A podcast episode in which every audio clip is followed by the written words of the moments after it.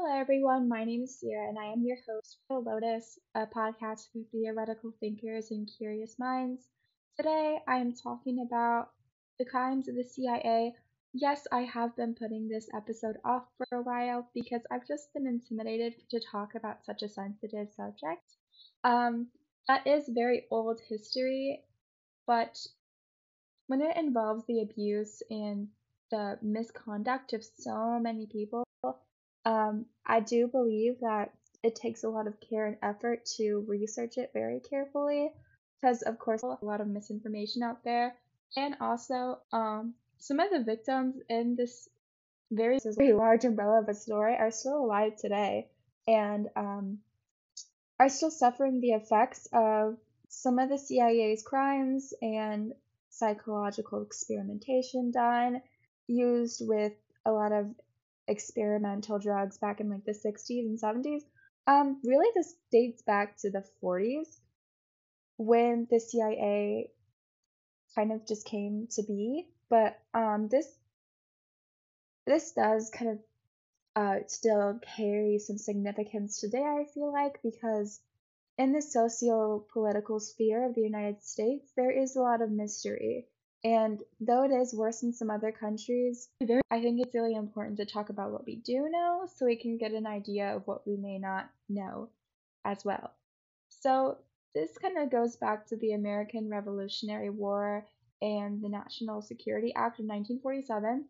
Um, this act established the CIA as an independent civilian intelligence agency. So, yeah, the CIA stands for Central Intelligence Agency, and collecting sensitive information about foreign countries and global insecurities to the National Security Council of the United States. But most of the time, this would allow policymakers to decide the best fit for political networking or basically the best methods for communicating and dealing with foreign countries, particularly during war times. Um, but back when the CIA first made its appearance in the federal government, it was founded by Harry S. Truman, obviously, our President of the United States, 33rd President of the United States from 1945 to 1953. Um, I'm not here to talk about Truman's, you know, reign in politics, his presidency. I'm not really equipped to talk about that stuff. I'm like, I'm a teenager. I really can't tell you, the, you know, the misconduct, the crimes, and you know, the drama behind his war. But you know, there he was um a, a candidate for the United States, and then he quickly gained the notoriety and renowned researchers. Its mission, according to its website right now, is straightforward but critical leverage the power of information to keep our nation safe.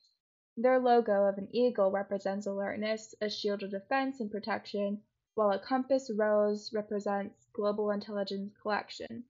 They pronounce strongly that they are not a law enforcement organization. And I, I'd like to make this perfectly clear that they're not a law enforcement organization, but despite this, they still work with the government line of defense and agencies on many complex issues such as counterintelligence, counterterrorism, and disciplines to serve America's security, home security. Which was first alerted to the prospect of the communist use of mind control in 1949. So I know that's a huge jump from like counterintelligence to communism. And I like to make it clear that there's many definitions of communism, but the one that I'd like you to focus on for today's episode is that communism is a radical political philosophy that focuses on the benefits of the community. So this means communal benefits, political communist benefits, and then on so forth. Um, mind control, 1949, um, during the trial of Hungarian Cardinal Mindszenty, a known opponent of the communist regime. During this trial, his trial, uh, Mindszenty looked absent-minded, showed robotic movements, and confused to crimes that he had never committed. He confessed to crimes that he had never committed truly. The US government rather hastily presumed some of the behavior manipulation and ESP. Um, ESP is called extrasensory per- perception. Um, that just means some psychic abilities, some parapsychological phenomena, and um, I have talked about ESP in some other episodes. But all you really need to know is that um, he was not himself. He was on something. And if you're confessing to crimes that you haven't committed, you know that you have been manipulated in some way, whether that is antagonized, you know, coerced and blackmailed into admitting something that's not true, or you are under some sort of um, substance. And I will talk about those substances in just a moment.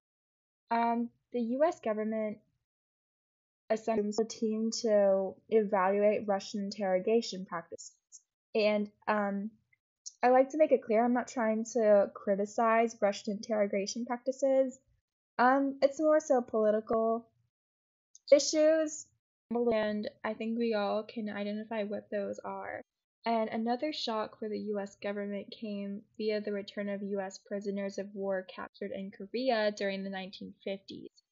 Not only did the soldiers come home claiming that biological weapons had been used by the US Army in Korea, something that the US government had always denied, but they also praised forms of Korean lifestyle and criticized those of the US, um, which is pretty bizarre. With this, the US government became convinced of the Korean use of brainwashing, taking on a new monkey see, monkey do effect that by 1953, 25 million of government funds was given to the Technical Services Division for MK Ultra projects to study human response to drugs and environmental conditions that could manipulate individuals to perform behaviors against their will. It was Dr. Sidney Gottlieb, chief chemist of the CIA, who became the mind behind MK Ultra. I don't know what MK Ultra really stands for, but it's just it's one of the most talked about psychological experiments done by the CIA. Um, Dulles directed Gottlieb to find the truth in order to win the Cold War. The Cold War started in the late 40s and ended by 1989. Um, so when I say Cold War, it's a very blanket term, but I think we can all identify what the Cold War was to all of us. Our families were definitely involved in some way whether they were in the United States or in the Soviet Union, this was affecting everybody. Um, approach was to find a way to destroy the existing mind and then find a way to insert a new line of thoughts. Um, this is psychological manipulation. Previous work of hallucinogenic drugs was mostly conducted by Nazi doctors in concentration camps during World War II. Not going to go into detail of that. We all know what that means. Um, psychological experimentation has been done when biological and chemical warfare failed in some way, and it just was an alternative torture method used during war times. Um, so previous work on hallucinogenic drugs collected by these Nazi doctors, right? And Gottlieb decided therefore to hire Nazi scientists and their Japanese counterparts to discuss their findings.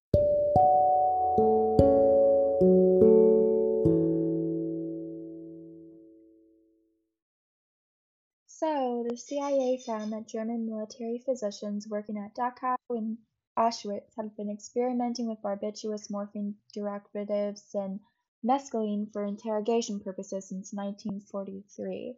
Gottlieb had been interested in mescaline and had been tried at Dachau as an attempt to eliminate the will of the person examined. Yet it had been concluded that mescaline was too unreliable to be a truth drug. Sometimes it worked and sometimes it didn't. Therefore, um, the CIA looked for a new drug, a new, very contemporary drug, and a Swiss drug called LSD. Um, Gottlieb was so convinced by the effects of LSD that he bought the world supply for $250,000. And so I have no idea how much that is in today's money, but I'm sure it's a crap ton of money in an attempt to hinder communist attempts to secure the drug. In doing so, the CIA bought, brought LSD to the United States. As a consequence, Kinzer describes Gottlieb as the godfather of the LSD subculture. And, you know, the rest is history, and I know how, you know, prominent LSD was in the 60s, 70s, everything. It is certainly ironic that the very drug believed would give the government the power to control minds ended up fueling a generational rebellion that aims to actually counteract and destroy everything the CIA stood for.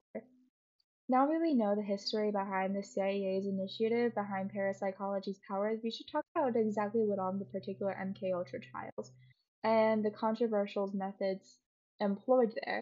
There was obviously an unethical human experimentation. One of the most disturbing aspects of the MK Ultra trials was the widespread and often involuntary human experimentation. Subjects were exposed to mind-altering drugs, LSD, um, without their informed consent. Um, informed consent is crucial when it comes to experimenting on like human subjects. This blatant disregard for ethical principles has led to enduring controversy and contention, and now CIA has a very bad rep and probably will be forever. And obviously, too, the lack of accountability. The secrecy surrounding MK Ultra and the CIA's efforts to destroy most of the hum- programs programs records that has fueled suspicions and conspiracy theories for the last decades. This lack of transparency and accountability has made it difficult for the public to ascertain the full extent of the program's activities. And then three, severe psychological and physical consequences. Many individuals subjected to MK Ultra experiments experimented severe psych- experienced severe psychological and physical consequences. Some suffered from lifelong trauma, to name one, um, irreversible neurological damage to their brain cells. Um, this raises ethical questions about the responsibility of a government agency to cause harm to its own citizens. And even if they're not your own citizens, like, it's not cool. And then, last but not least, um, questionable research goals. The ethical justification for the MK Ultras program remains highly questionable. Critics argue that the potential benefits, if any, were far outweighed by the ethical violations and harms inflicted on their subjects. The program's goals, including the quest for truth serums and mind control techniques, were dubious from both the scientific and ethical standpoint. So, as details of MK Ultra began to emerge in the early 1970s, it was a public outcry demanding accountability and more, more transparency. The controversy surrounding the program led to various congressional investigations, protests, etc. Most notably, the Church Committee and the Rockefeller Commission, which is almost kind of surprising to me um, because Rockefeller's position in capitalism. But these investigations reveal some shocking details about the extent of the CIA's actions in the violation of ethical norms. And I think it ends with like the overall what you should take away from this is informed consent. The MK Ultra controversy underscores the paramount importance of informed consent in human expertise experimentation. Um, when someone signs a contract to be experimented on, they are giving up their they're not giving up their human rights.